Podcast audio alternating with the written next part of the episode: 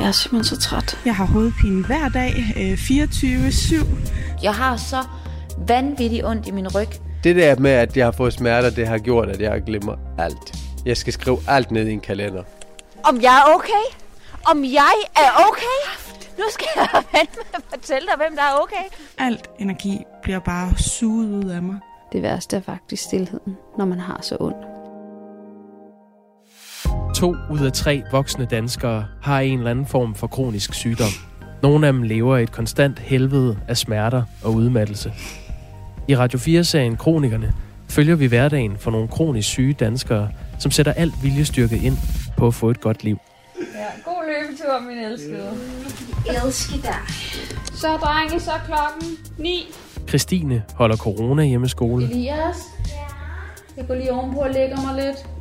Henrik kan godt lide biler. Jeg var ikke lige en, hvad det synes, at jeg skulle sidde i en kørestol og være bundet til sådan, noget, sådan et apparat. Karla er blevet vred. Så har jeg fået sådan en uh, sygdomsaktivisme inden i mig. Steffen vil bare så gerne kunne holde maden i sig. Til sidst så, så kan man ikke mere, så, så må man bare ud og kaste op. Og Emilie håber på et flexjob. Jeg drømmer om at kunne passe ind et sted, hvor mine smerter og jeg stadigvæk kunne være mor og hustru og veninde. Du lytter til Kronikerne på Radio 4.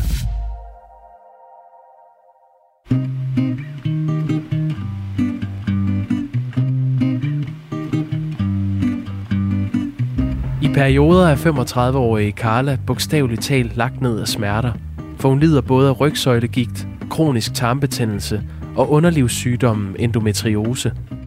I andre perioder lever hun på sin stærke grundenergi. For eksempel sådan en dag som i dag, hvor de store beskeder tigger ind.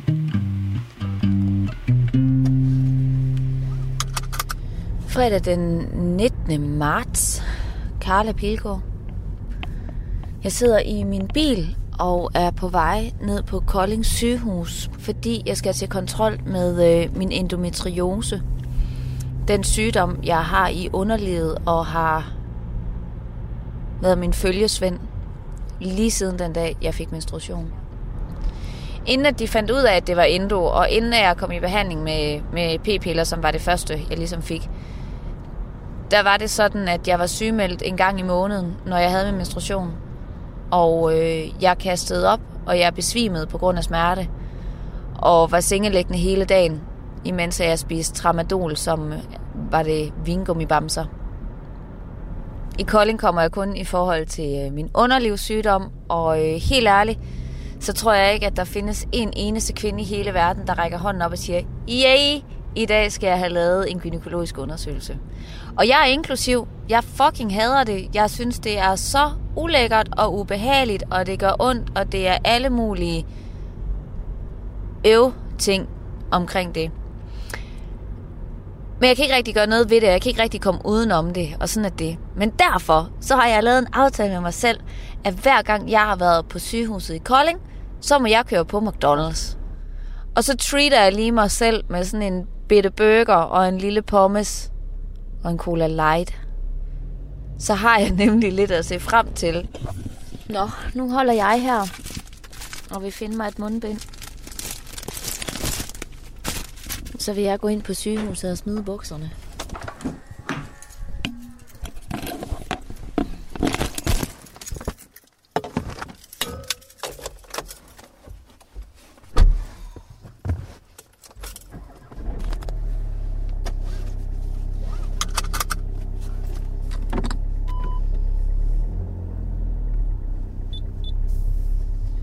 Er stadig fredag den 19. marts.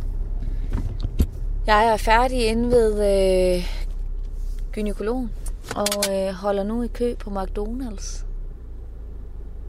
Fordi det må man få, når man er blevet undersøgt i sit underliv. Det er reglen. Husk det, de damer. Det er reglen. Hej. Tak skal du have. Tak for det. I lige måde. Hej hej. Nå, jeg havde forventet, at det her bare ville være et helt standard tjek, hvor de sagde, goddag Carla, det ser fint ud, how are you? Ja, det kan vi ikke gøre så meget i. Men øhm, det var min krop ikke enig i. og øh, jeg har en øh, syste på min højre æggestok, der er på størrelse med et æg. Og øh, den gør ondt, og den er grunden til, at jeg bliver ved med, eller den er en af grundene til, at jeg bliver ved med at have så mange smerter i mit underliv. Jeg skal lige have snuppet en blodprøve på mandag, bare lige for, at vi sådan helt 100 udelukker, at det ikke er sådan noget farligt syste værk. Så øh, endnu en gang er jeg sådan på øh, standby. Lad os afvente og se, hvad der sker. Så øh, jeg vil æde min burger og køre hjem med mit æg i underlivet. og så må tiden bare sådan lidt lige vise, hvordan det så skal gå herfra. With the live.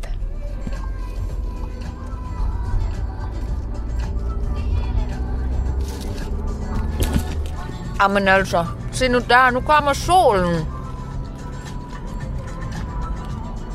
Min burger er pissegod. En cola light er kold. Solen skinner. Musik i radioen. Det er fredag. Hold kæft. Det er perfekt. Det er helt perfekt.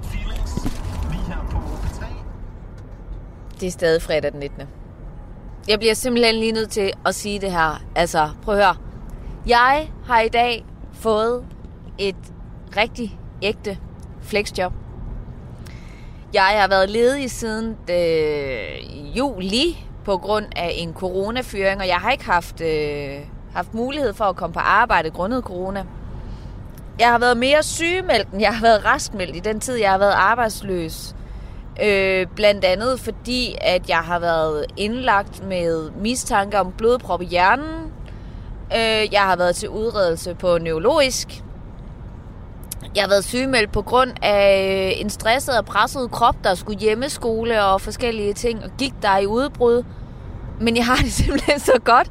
Altså, mit hoved er virkelig glad og optimistisk, og fuck, fuck det, altså. Det skal nok gå. Det gør det altid. Det gør det også den her gang. Jeg skal arbejde hjemmefra, og øh, skal tilbage til at lave noget øh, kommunikationskonsulentarbejde, og det glæder jeg mig voldsomt meget til. Det var bare det. God fredag, ikke?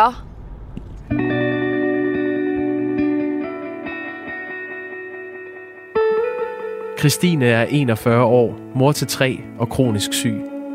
Hun har konstante smerter og nerveskader i nakken og i venstre skulder, piskesmæld, et par diskusprolapser og en svær migræne. Derudover har hun det sidste halvandet år haft så ondt i kæben, at hun dårligt har kunne gabe eller tykke større ting.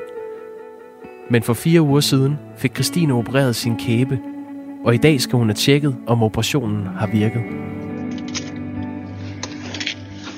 15. april 2021, Christine. Det er lidt spændende. Jeg har jo faktisk ikke overhovedet de sidste fire uger haft munden åbnet i sådan grad, at jeg hverken har kunne mærke, at den ligesom ploppede, eller at det har gjort rigtig ondt. Øh, så jeg er lidt spændt på, hvad han vil sætte mig til, skulle jeg sige i dag, og hvad han vil sige. Efter operationen der, lige der var vågnet og lå og var vind og skæv, som jeg ved ikke hvad, så kom han ind, og så sagde han til mig, at, øh, at det var ikke så rødt, som han havde forventet. Og så slutter han sig til sidst med ligesom at sige sådan ret uheldigt, synes jeg. Så siger han, men det er jo også svært, fordi at når du lever med kroniske smerter, så er, så er I jo lidt mere følsomme over for, hvad der sker i jeres krop end andre. Og øh, lige præcis en kommentar der, det er, jo, øh, det er jo sådan noget, der får det til at løbe koldt ned ryggen på mig, fordi øh, jeg, havde, jeg ville ønske, at jeg havde sagt til ham, undskyld mig, men du er slet ikke klar over, hvor badass motherfucker sej jeg er. Øh, jeg øh, lever med kroniske smerter, så øh, jeg er vant til at have ondt. Og jeg tror ikke, det han mente det sådan negativt, men det er bare fordi, det ikke er første gang, jeg som kroniker får skudt sådan noget i hovedet omkring, at vi skal ligesom hænge hatten på et eller andet, og det er nok bare fordi, du har kroniske smerter. Jeg ved ikke, klokken. Den er 20 Ej, jeg venter lige 5 minutter. Ja, og det hjælper heller ikke, at jeg var temmelig bedøvet, eller skæv, eller hvad man skal kalde det, af smertestillende lige da han kom og sagde det. Så jeg kan, jeg kan også have fejlfortolket, hvad han sagde. Så går vi op. Jeg tror heller ikke, han havde taget mig ind og opereret mig, hvis han på nogen måde mistænkte mig for ligesom bare at være sådan en krukke. Han sagde jo også, at der var noget, og han har jo skyllet ledet og sådan noget, så, så ja, jeg ved ikke. Ja, jeg er bare... Jeg kan bare... Jeg, jeg er sådan lidt... Jeg tror også bare, at jeg har paraderne op de her dage. Hej. Hvad er dit navn? Christine. David. Jeg har tid kl. 8. Jeg, jeg tog slet ikke noget smertestillende efter operationen, og det skulle jeg måske også have gjort, men jeg bliver sådan en lille smule stedig, når, jeg, når, sådan noget, når, når sådan noget bliver sagt til mig, så er jeg bare sådan, nu skal jeg kræfte med vise at jeg godt kan komme igennem det her. altså, øhm, jeg spiser rimelig normalt nu. Jeg spiser bare ikke sådan høje ting. Altså, jeg spiser ikke gulerødder, for eksempel. Så er jeg kommet ned i min bil igen, øh, efter at have været hos lægen. Og han nærmest skamroste mig. han sagde simpelthen, at øh, jeg havde gjort alt det rigtige, og det var så fint, at jeg ikke havde gabt over, hvad jeg måtte, og øh, mit bid ser super flot ud, og mine muskler er kommet så godt. Så jeg tænker, at jeg skal hjem og prøve at finde en gulerod og tage en bid af den, og se, hvordan det går. Det må være sådan en ultimativ test med noget hårdt, og noget, hvor jeg skal gabe noget op. Jamen, det er jo, det er jo, det er jo vildt, altså. Det er jo vildt fedt, når noget lykkes.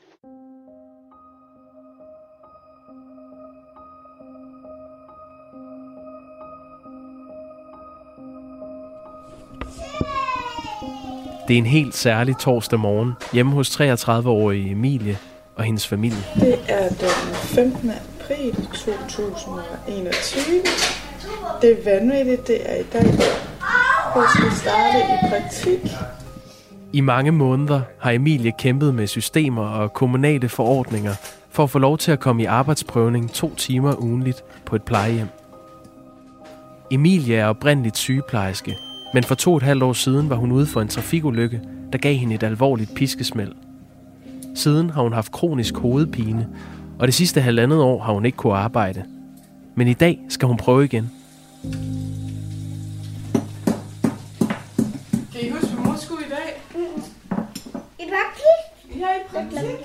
Så skal du skrive, hvis det ikke er godt nok. Jeg skal nok skrive, hvis det ikke er godt nok, skat. Så henter vi dig. Tak, skat. Og så, så skal du skrive, hvor, hvor du er henne. Ja, det skal jeg nok. Hvor er du sød, skat. Jeg må ikke gæde ved. Ja, hun er ude på noget, der hedder Gedved Hus. Det er et plejehjem, hvor der bor, hvor der bor en masse gamle mennesker ude. Hvor de bliver meget folk. Hvor de bliver plejet. Ja, mm. det er rigtig skat. Det bliver virkelig fedt at komme i gang, og nu er det virkelig nu. Og øh, også sådan lidt, øh, lidt nervøs. Kan de virkelig finde nogle, øh, nogle, nogle opgaver til mig, hvor jeg kan passe ind? Og, øh, og det der med at skulle lægge sin uddannelse på hylden, fordi jeg er jo... Jeg skulle til at sige, at jeg fejler ikke noget i hovedet, men forstå mig ret. Jeg, jeg kan jo sagtens huske, at jeg har taget en uddannelse og så videre, så det er sådan lidt ambivalent at skulle lægge det på hylden og starte, og, og starte ude på plejehjemmet. Øhm, som, som kontormedarbejder, tror jeg, der stod i, øh, i øh, brevet fra, øh, fra kommunen. Jeg skal lave administrative opgaver. Elias og Isak, kommer I så farvel til mor, så kører jeg nu.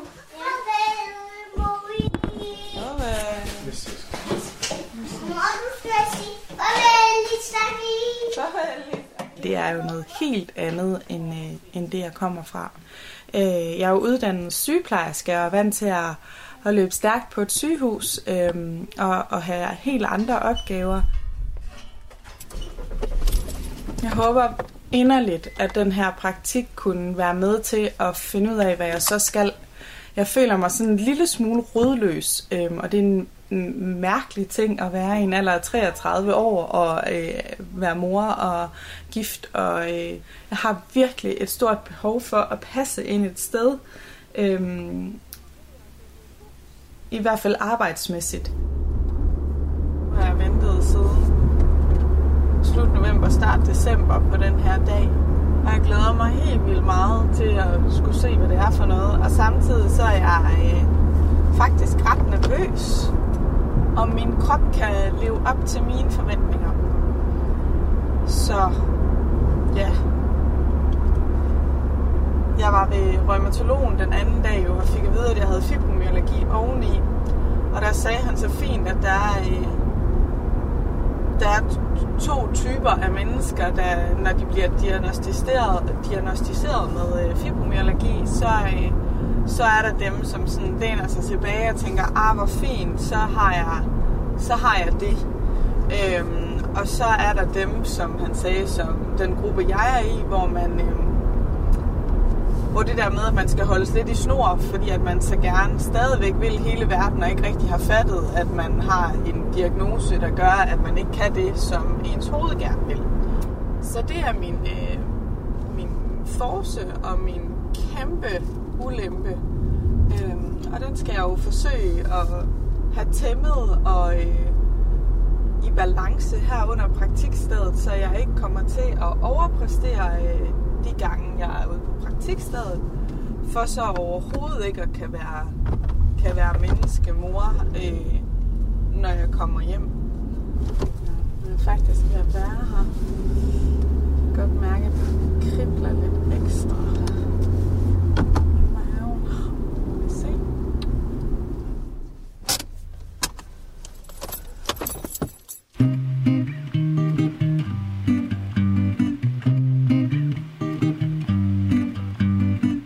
Det er en blød søndag formiddag i nattøj hjemme hos Carla, hendes kæreste Jakob og sønnen Hans.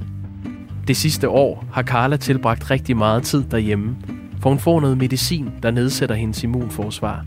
Derfor er hun i risikogruppe for at blive meget syg, hvis hun bliver smittet med corona. Men nu er det endelig slut med smitteangsten. I dag skal Carla vaccineres.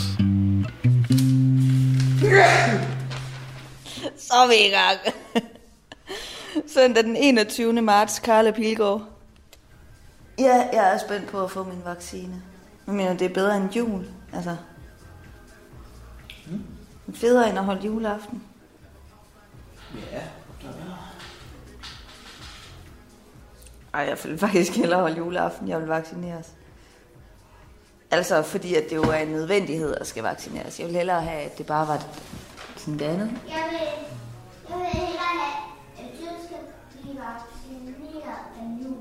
Du er sød, Hans.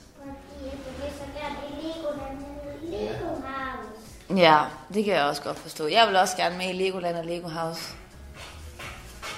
Det bliver fedt, når vi kan det.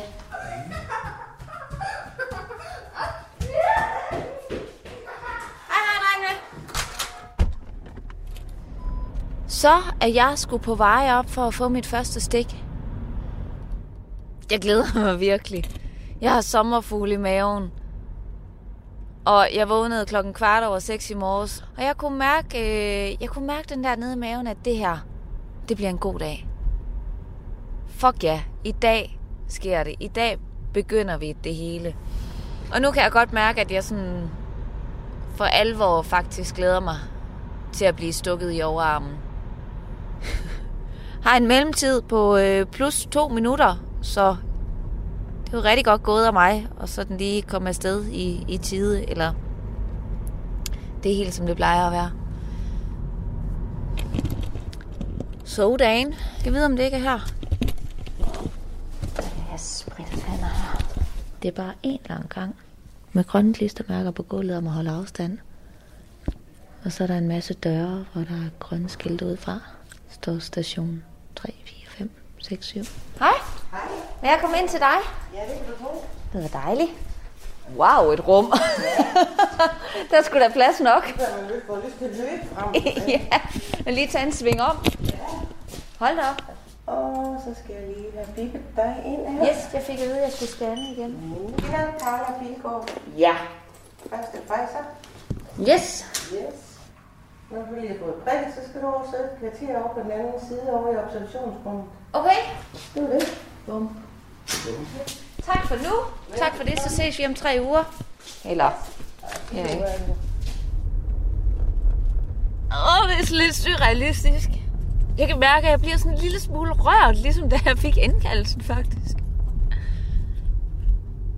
Det havde jeg ikke lige øh, forventet. Og det, sjove er, at det er første gang, da jeg træder ud, altså da jeg ligesom træder ud af det der vaccination, at jeg sådan kan mærke, at der sker noget inden i mig, og det er udelukkende lykke og lettelse.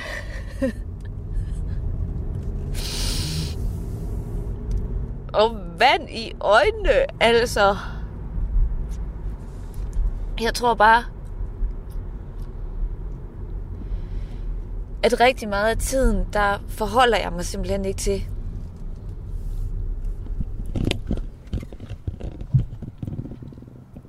Hvordan det føles, og hvor meget ligesom har været isoleret. Fordi hvis man hele tiden skal forholde sig til det og tænke over det, så bliver det simpelthen for hårdt. Og, øh, og, og det er ikke godt for nogen.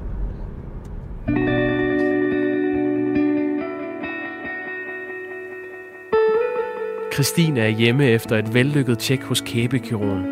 Det er slut med blød mad, smoothies og kartoffelmos.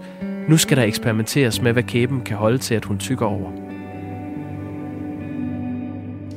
Okay, nu kaster jeg mig skisme ud i det der med en gulerod. Jeg er faktisk lidt nervøs, hvor det er åndssvagt. Det er jo bare en gulerod. Jeg kan jo bare lade være med at spise den, hvis jeg ikke kan endnu. Men jeg gad bare godt at kunne.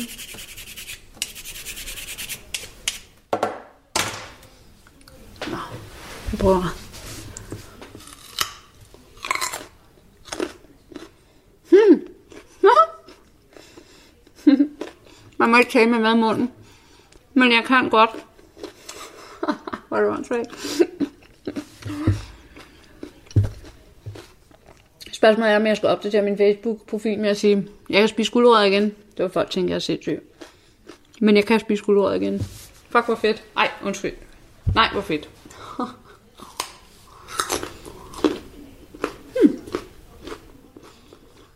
Det gør overhovedet ikke ondt. Altså som en slet, slet ikke ondt i min kæbe at spise en gulerod. Ej, hvor er det optur.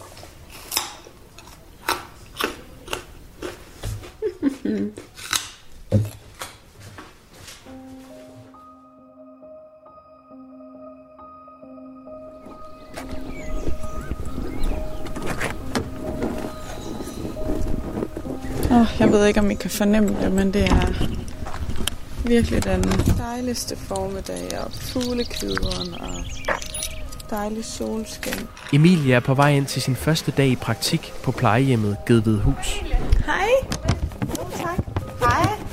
De 13 ugers praktik her skal vise, hvor mange timers flexjob Emilie kan holde til om ugen. Forløbig prøver hun med to timer.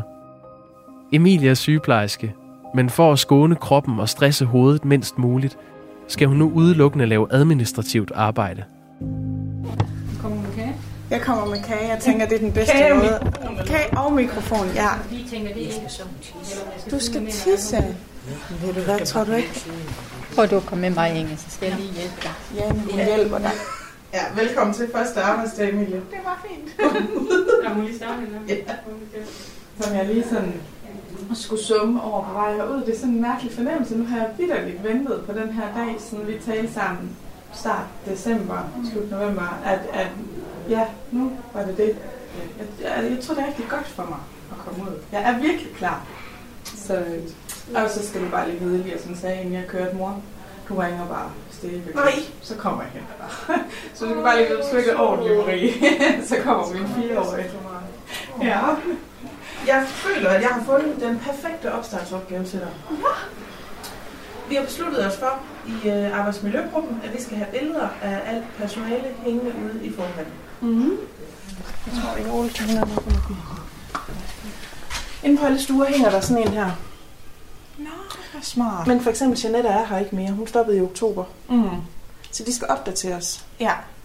Og det er kontaktpersonerne til hver Ja, beboer. kontaktpersoner, dagvagt, aftenvagt og så sygeplejersken. Ja. Men der kommer en sygeplejerske mere lige om lidt. Mm. Så de, hun skal også på, Sofie.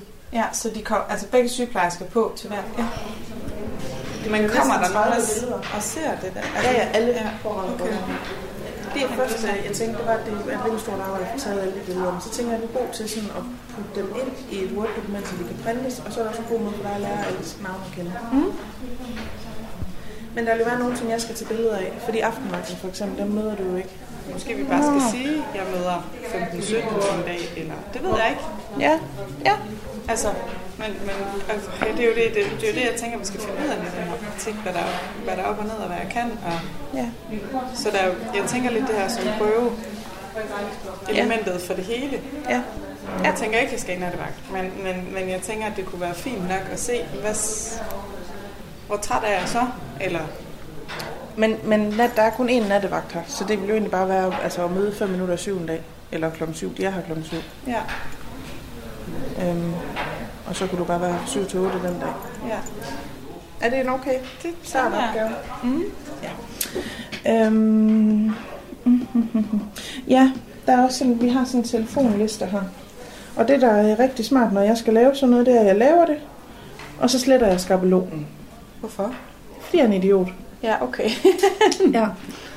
Øhm, og den ja. øh, har vi ikke flere af endnu, den her. Nej. Så. Ja, så den starter jeg. Men, ja.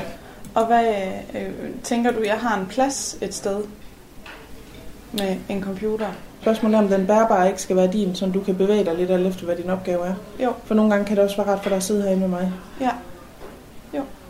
Øhm, og der, hvor ja, vi jeg lige tænker var i hvert fald, øh, ja, sådan at kan trække mig, øh, at der måske ikke er, er noget baggrundsstøj, eller hvad man sådan skal sige. Og samtidig så er det, jeg vil, ja, vi må se, hvordan det hele... Det der hvor Mette sad i eleven, der sidder, er der stort set aldrig nogen. Nej, så det super. kan bare være det sted, du er.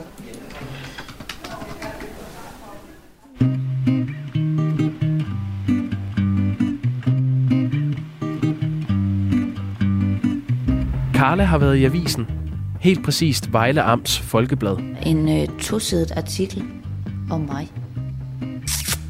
Det skulle egentlig bare have været en lille notits, men undervejs i interviewet beslutter journalisten at lave det helt store søndagsportræt af Karla. Og der er et øh, kæmpestort billede af mig med øh, meget trætte øjne og en øh, skilning, der gør, at mit hår ser ualmindeligt meget gråt ud. Portrættet af Karla bliver læst vidt og bredt. Også på kommunen, fortæller Karla til sin kronikerveninde Liv. Og øh, så snakker jeg med kommunebente ugen efter, øh, fordi at jeg er blevet tilbudt et job, når min sygemelding den er slut. Og så siger Bente til mig, hun hedder faktisk ikke Bente, hende jeg har. Sådan det generelle navn. De hedder altså det. Alle hedder Bente. Øh, men hvor hun sådan spørger, hvor lang tid bruger du egentlig på det der medie noget? Fordi når nu du er sygemeldt, så kan det godt give sådan et lidt skævt billede, at du så kan deltage i artikler eller sådan noget, noget medieomtale. Det er da voldprovokerende. Hvad, hvad ligger der egentlig i den mistanke? Tænker hun, at den time, du har siddet der og drukket kaffe, den skulle have haft været omdannet til en arbejdskraft, du skulle have brugt på noget? Eller at, at du kan ikke sidde og snakke med nogen, fordi du er syg? Det er mega grænseoverskridende. Ja. Ja, ja, fordi hvis jeg siger til hende, at jeg har snakket i telefonen tre timer med dig, så, så er der jo ikke noget i det. Så har det jo bare været en, en venindesnak. Ja, ja. Ja. Ja, præcis.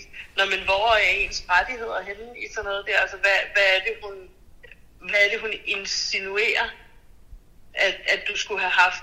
Ho, ho, du kan ikke snakke.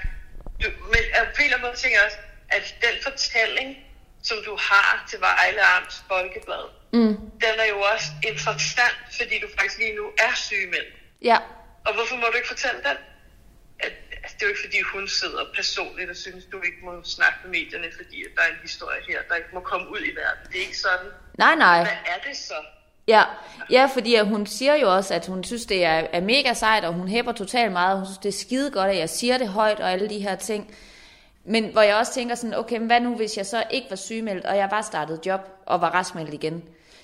Må jeg så heller ikke gøre det, fordi så kunne jeg måske i virkeligheden arbejde 8 timer i stedet for 7 timer, fordi jeg godt kan bruge en time på at snakke med en journalist, eller hvad?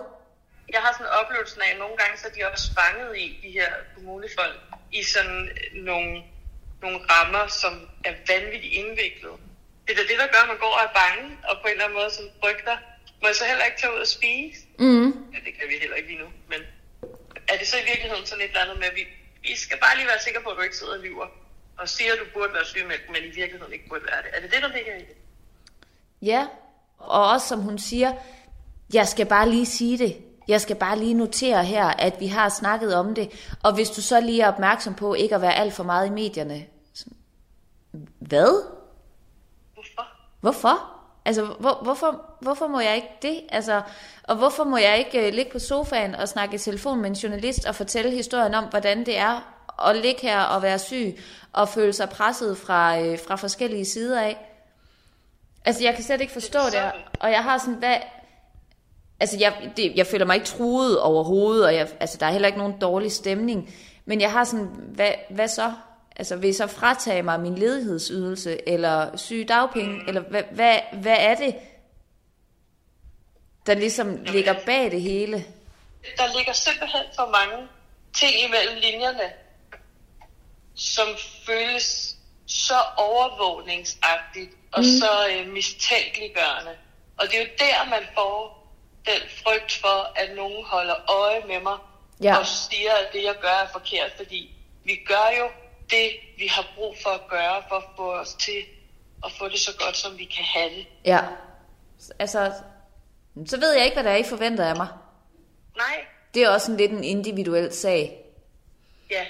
fra sagsbehandler til sagsbehandler. Og også som hun siger, det er jo bare, hvis nu der er nogle andre, der går ind og kigger i din sag, hvis nu der er nogle andre, der undrer sig over, at, at du er med i den artikel, men er sygemeldt, så kan de se herinde, at vi to har talt om det. Hvad? Altså, de kan sgu da bare ringe til mig. Og hvorfor, og hvorfor, hvorfor skal vi overhovedet have den her snak? Altså, det er sådan en limbo imellem at forsøge at gøre sit bedste, men være sindssygt bange for, om det, man gør overhovedet er korrekt. Ja, præcis. Og det er i hvert fald ikke din egen opskrift, du skal følge.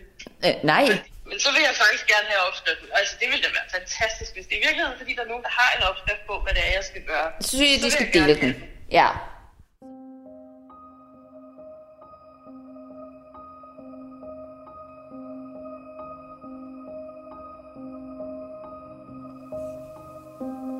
Emilie har lige haft sin første to timers arbejdsdag på plejehjemmet Gedvedhus. Og jeg føler virkelig, at jeg har løbet to maraton lige efter hinanden. Udmattelsen er én ting, men Emilies identitet som sygeplejerske er også svært udfordret. Og hjemme venter Emilies mand, Benjamin, og de to sønner, Elias og Isak, spændt. Hallo. Wow, hvem har dækket bord her? Wow. Har du næsten gjort alt til? Hvordan gik det? Fint, jeg er træt nu. Vil du ikke slappe af? Jo, jeg kommer til at slappe af. Jo, jeg kommer til at slappe af.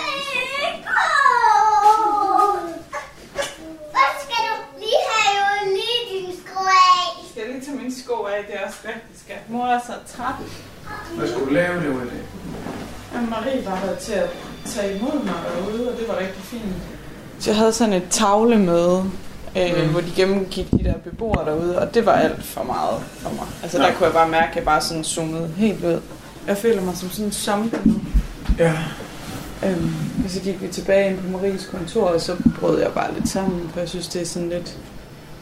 Min, jamen, min første arbejdsopgave, det er, at jeg skal tage billeder af dem alle sammen derude og lave en billedvæg med dem. Mm. Det er da fint.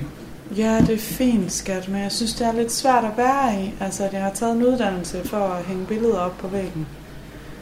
Så det skal jeg lige sluge mm. og rumme, og Ja. Hvornår skal vi afsted næste gang? øh, jamen, vi aftaler på tirsdag Mm. klokken 8. Mm. Øhm, jamen, alting er helt fint. Jeg har bare virkelig svært ved lige at være i det. Mm. Altså, jeg er virkelig svært, og så får jeg de der kriser der, og så, så skal jeg lige samle mig selv igen, og så kan jeg godt noget igen. Men det er også en helt ny situation. Du skal sådan vente til det hele. Det er jo helt forfra. Ja. Ja, det, det tror jeg lige, jeg har glemt. Altså, det er sådan, som om jeg skal slette Mm. det at være sygeplejerske, og så skal starte forfra med et eller andet. Mm. Og det er dejligt, at der er nogen, der kan bruge mig. Jeg har bare virkelig lige svært ved at være i det. Hvad skal jeg med mit liv, faktisk? Ja. Det må rinde godt. Ja. Nu en lotto. På, på sådan privatfronten i forhold til, til det her øh, med at være kronisk syg, der håber jeg, at, øh, at hverdagen letter lidt for os. Jeg vil vidderligt lyve, hvis det var, jeg sagde, at det har været nemt. Øh, både sådan, ja, at være mor, men også særligt at være, øh, være et par. Øhm, vi blev jo gift i sommeren øh, 2018, som jeg bliver påkørt øh, julen 2018. Så det er ligesom ikke lang tid, vi har fået lov til at leve normale, har jeg lyst til at sige. Så jeg håber sådan på det helt personlige plan, at jeg kunne få lov til at, øh, at få nogle normale dage, øh, hvor der kommer lidt ro på, at vi bare kunne få lov til at være ganske almindelige, kedelige herre fra Danmark. Hvis far har sagt ja til det, så må du gerne det. Klokken er halv otte om aftenen. Benjamin han er i gang med at putte drengene. Og så gik det lige op for mig i dag, at, øh, at jeg jo ikke skal være sygeplejerske. Jeg er jo stadigvæk uddannet sygeplejerske, men ikke skal fungere som sygeplejerske derude, men at være sådan hende, der hjælper med administrative opgaver. Og jeg har sagt det før, at jeg skal i praktik og lave administrative opgaver. Men jeg har ikke forstået det før i dag. Altså, jeg har virkelig ikke forstået det. Det er virkelig, virkelig mærkeligt. Og endnu en sorg og skulle sluge. Jeg synes godt nok, at det er en rutsjebanetur. Hele tiden. At være på den rejse, jeg er på lige nu.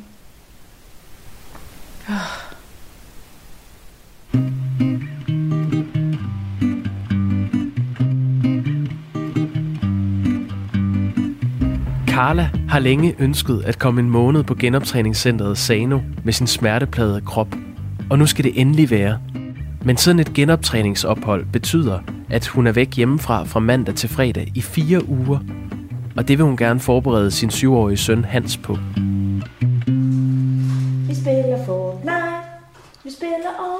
All night. Det er ikke for sjovt, at det er Fortnite. Vi spiller meget for Fortnite. Fortnite. Uh, uh. Ved du, hvad jeg har i dag, Hans? Jeg har været nede på noget, der hedder Sano. Det er faktisk sådan en, et sted, hvor man kan få lov til at øh, bo i fire uger. Og så kan de hjælpe en, for eksempel som mor, med at, øh, at lære at træne og sådan noget. Sådan, så, man, så jeg for eksempel ikke behøver at holde så mange pauser. Så har jeg for eksempel mere energi til at lege med dig. Hvad tænker du om det? Ja. Men det er faktisk sådan, at øh, i dag har de sagt, at øh, fra ikke på mandag, men næste mandag, der skal jeg faktisk komme ned til dem og være. Og så betyder det, at ugen imens du er i skole, altså mandag, tirsdag, onsdag, torsdag, fredag, der er jeg ikke hjemme. Så skal du være alene hjemme sammen med far. Ja? Hvad tænker du om det? Når jeg kommer hjem, så kan jeg bare løfte dig, så kan jeg bare sådan kaste op i luften og alt muligt. Nej. Nej, ikke helt. Kan du huske, dengang da du var tre eller fire år, der var jeg der faktisk også. Ja, det kan jeg godt huske. Kan du godt huske Men det? hvad sk- skete der egentlig? Koji sagde, at det var noget, der var brækket. Med mig? Mm. Nej. Det er det der med, at det gør ondt i min ryg. Kan du huske det? Det er fordi, at jeg har sådan en sygdom inde i min ryg, som laver betændelse, og det kan gøre ondt. Nå, men det er jo bare for at forklare dig det. Ja. Nu siger vi. Mm.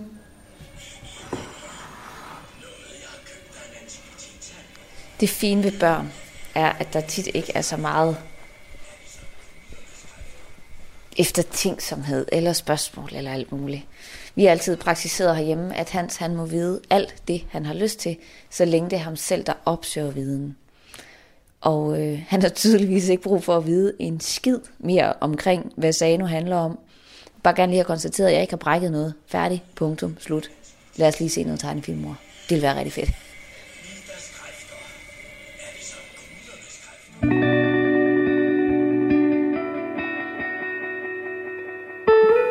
Mange kronikere er fanget i et dilemma mellem at skulle passe på sig selv, fordi smerterne bliver værre, hvis de er for aktive, og så holde fast i at være en del af livet med familie og venner.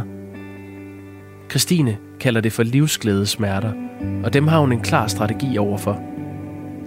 Hvis man tager øh, beslutter sig for at tage med familien en tur i Bonbonland, eller Tivoli, eller Zoologisk Have, eller hvad det nu kan være, så går klar, at regningen kommer bagefter. Men øhm, jeg vil altså langt hellere sidde på bænken og se børnene komme ned ad vandrutsjebanen og grine, end jeg vil ligge herhjemme og modtage et billede.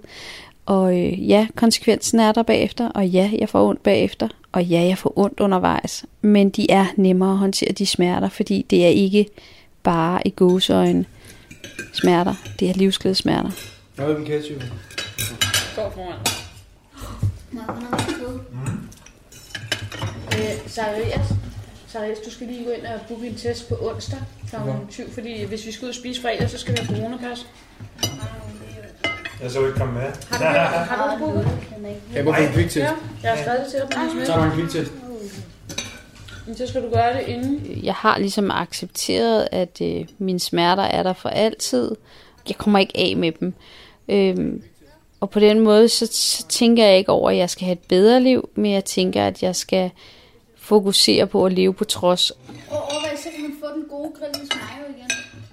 Ja, det bliver vi nødt til. Det bliver vi nødt til. Altså, jeg har et godt liv på trods. Altså, jeg har nogle dejlige børn, og jeg har en skøn mand, og nogle fantastiske veninder, og en skøn familie. Og, altså, se, ja, jeg vælger virkelig at fokusere på det positive, frem for, at det, at det er lort. Fordi render jeg rundt hele tiden og minder mig selv om, at det er lort, så er det lort. Og jeg bliver nødt til at holde humøret højt. I hvert fald det meste af tiden. Men det er det der, vi snakker om med, hvad man har af forestillinger op i sit hoved. Lidt ligesom vores snak om, Lukas og jeg havde en diskussion i går, om underbollen eller overbollen. Altså, om det smager... Fordi Jeg besluttede mig for, øh, efter nogle år, hvor jeg rendte rundt og synes, at det hele var møg, og øh, ikke kunne forstå, at det var sådan, at kortene skulle være fordelt, øh, der besluttede jeg mig for, at jeg blev nødt til at, øh, at finde det positive. Lukas siger, jeg kan ikke lide overbollen. Så siger jeg, den smager af det samme, men lad mig nu tale. Når man kommer ind på den der briste der, så smager det meget bedre under. Nej, han siger, at den smager bedre under bolden. Så siger den smager af det samme. Det er jo samme bolle, det samme dej. Gud, det minder mig om, at jeg skal have lavet dej lige lidt. Fede diskussioner. Jeg kan, ikke, jeg kan ikke holde ud og rende rundt og være ked af det hele tiden. Jeg tror, at grunden til, at jeg er god til at finde accepten, er fordi jeg også er god til at lade mig selv være ked af det, når jeg er ked af det. Nå, men altså, konsistenten er også bedre på en underbold. Præcis. Men det er noget andet. Det er jeg enig med dig i. Og jeg vil også sige, at jeg tror helt sikkert også, at det har meget at sige, at jeg har tre børn, som jeg skal leve for. Havde det bare været mig, øh, så er jeg heller ikke sikker på, at jeg havde haft så nemt ved det, men, men det er jo ikke kun mig, der lever med det her. Det er jo hele min familie, så for deres skyld, så bliver jeg også nødt til at finde den positive hat frem og, og, og gå efter at få det bedste liv. Jamen, det sker ovenpå. Men sengen sker ovenpå i surdej. Stop. Det sker ovenpå. Åh, skinnet, skinnet. Min fremtid er øh, med et smil og, og fortsætte med at leve på trods. Fordi jeg vil ikke lade mine smerter leve mit liv. Jeg skal leve mit liv med smerterne. Det kan godt lade sig gøre at i din meget overfyldte mavesæk. Fordi hvis du ikke kan spise det lille stykke broccoli, så kan du heller ikke spise slik. Det er helt sikkert. Men er det koget? Nej, det er dampet.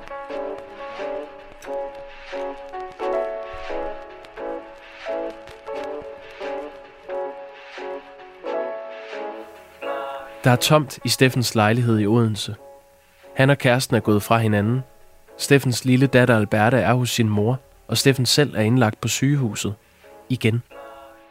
For tre år siden fik Steffen konstateret den autoimmune sygdom polychondritis, som giver betændelse i brusken i næsen og ørerne. Polychondritis er uhelbredelig. Medicinen virker ikke rigtigt. Og i et nyt udbrud har sygdommen spredt sig i Steffens krop.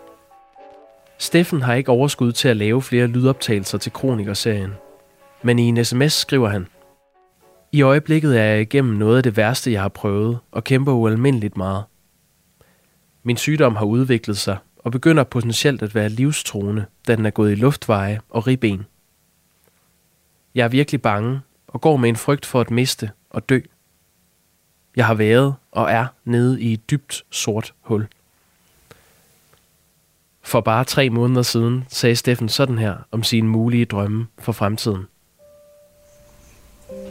Jamen, jeg, jeg, jeg drømmer om, om, om mange ting, synes jeg. Men, men jeg er også blevet lidt mere realistisk i alt det her sygdom. At, at jeg ved, at den blusser den op igen, så blusser den værre og værre op. Øh, og og det, det synes jeg er ekstremt hårdt at tænke på. Det jeg frygter allermest, det er, at min sygdom går i luftvejene øh, og potentielt bliver livsfarlig, så jeg kan dø af det. Men også bare det, at, at smerterne tager til, at, at der ikke findes de her behandlingsformer, som kan hjælpe. Øh, jeg ved ikke, hvor mange gange jeg har sagt til mig selv i mit eget hoved, hvad nu hvis? Men jeg ved også, at, at jeg kan ikke gøre noget ved de her tanker egentlig.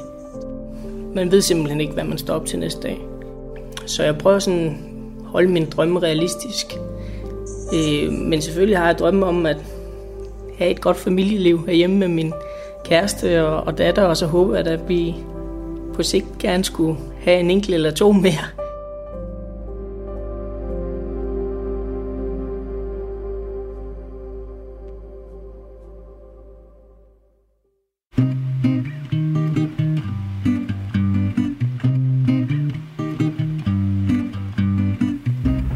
Carlas krop har længe haft det rigtig dårligt. I dag har hun fået noget af et svar på, hvorfor. Hun har været til forundersøgelse på Sano, så de ved, hvor de skal sætte ind, når genoptræningsopholdet starter. Nu er hun så på vej hjem og er lidt rystet. Jeg synes, at det har været en meget konfronterende dag, og jeg har sgu også kommet til at tude et par gange. Vi har snakket rigtig meget omkring, hvordan et af mine mål blandt andet vil være at skulle... Øh, altså lidt i, igen skulle acceptere min sygdom. Jeg synes faktisk, at jeg har accepteret langt hen ad vejen. Men, men det er som om, at jeg alligevel bliver ved med at forsøge at finde et smuthul, et, et, et smuthul eller forsøger at løbe så stærkt, at sygdommen ikke kan følge med, eller de her ting. Og jeg, jeg drømmer stadig om, at jeg er fejldiagnostiseret, og de lige pludselig en dag kommer og siger, Hov, Karla Musen, det var så ikke det, du fejlede. Det var noget helt andet. Tag den her pille, bum, så er det væk, og du er sund og rask igen. Og det ved jeg jo godt, det ikke sker, og det er jo, som de siger, heller ikke sådan, at man skal sætte sig ned og klappe i hænderne og sige, yay, jeg er bare crazy vild med den her præmis, jeg har fået i mit liv. Men på en eller anden måde lære mere at leve med det. Jeg siger det også rigtig tit til mig selv, men jeg agerer ikke på det. Og jeg handler ikke på det. Og det resulterer i, at jeg nogle gange ikke rigtig tager mig selv seriøst. Og det, det, er, fandme, øh, det er fandme farligt, uanset om man er, er syg eller ej. Jeg har en enorm evne til at virkelig bilde mig selv ind, at hvis ikke vi snakker om det, så er det der ikke. Og jeg har en enorm evne til at bare sådan lukke af fra halsen og ned, og ikke mærke noget som helst, fordi det er for svært. Det er for overvældende, det er for alt muligt at mærke det, så jeg kan bare lige stikke af til noget andet. Til undersøgelsen i dag var det blandt andet øh, forbi en rheumatolog og, øh, og en fysioterapeut. Og øh, beskeden derfra var, at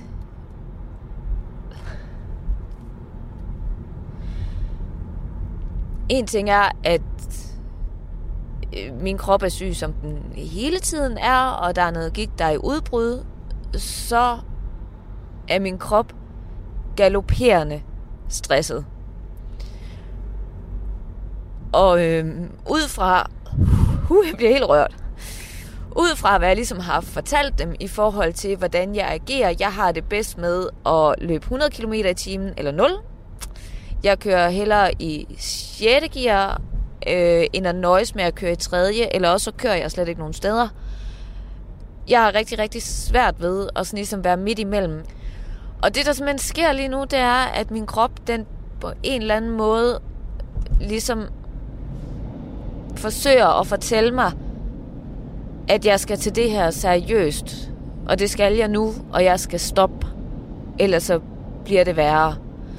Og fysen siger blandt andet, at de føleforstyrrelser, jeg har, den summen, jeg har i hele venstre side, både i mit ansigt og ansigtslammelse, som jeg også har været ramt af inden for det sidste halve år, gå på glasgård, hvad, hvad der nu ellers er af mærkelige følelser i, i mine fødder for eksempel. At det er simpelthen tegn på en overstresset krop, der trænger til at blive taget seriøst.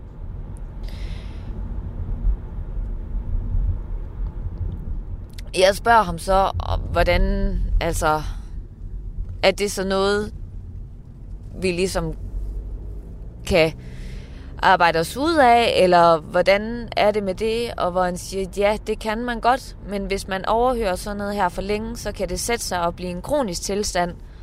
Det kan også udvikle sig til for eksempel at blive fibromyalgi eller andet. Og det var... Øhm,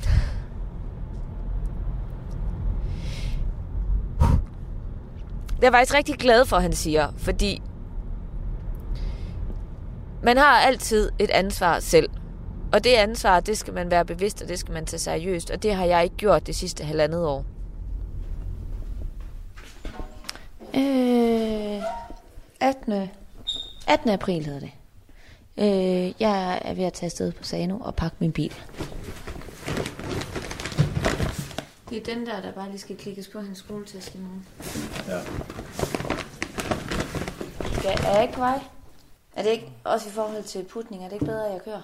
Jo. Og så går I i seng? Jo. Ja. Var den ikke også 10 minutter i? Jo, den er 10 i 8. Vi ses, mine bedste venner. Hej, hej. Så nu er jeg sendt afsted med øh, 1000 kys og kram, familiekrammer og ekstra kysser og alt det hele. En øh, rigtig smuk tegning, han så lavet til mig, ham og jeg, der sidder og nyder solnedgangen på en badebro, mens far er hen og hente is. Det er helt perfekt. Altså, jeg synes, de sidste par måneder har været noget af en rutsjebanetur. Øh, vi, har, vi har været hjemmeskole, vi har været tilbage i skole. Øh, jeg har haft det sindssygt godt. Jeg har været op på 10-15.000 skridt om dagen, og jeg har malet min entré, og jeg har været helt nede og ligge. Jeg har været arbejdssøgende, jeg har været sygemeldt, jeg er blevet tilkendt et flexjob. Ja, så jeg synes, de sidste måneder har været utrolig lange. og så alligevel ikke. Øh, jeg synes, det var for øh, tre dage siden, at det var juleaften, så tiden er også fløjet. Jeg ser altid lys på fremtiden. For hvis ikke, at det er muligt at se lys på fremtiden, hvad fanden skulle vi så stå op og drikke skoldhed kaffe for om morgenen? Og jeg er sikker på, at øh, når jeg kommer hjem fra Sano midt i maj, så har jeg de redskaber, som, som jeg har, står og mangler lige nu i min værktøjskasse. Jeg er pisseklar. Ja. Men altså, nu øh, gider jeg ikke at snakke med jer mere. Jeg lægger på.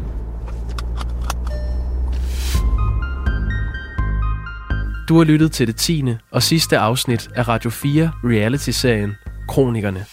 I det her afsnit medvirkede Carla Pilgaard, Christine David, Emilie Årstrup Sørensen og Steffen Jul.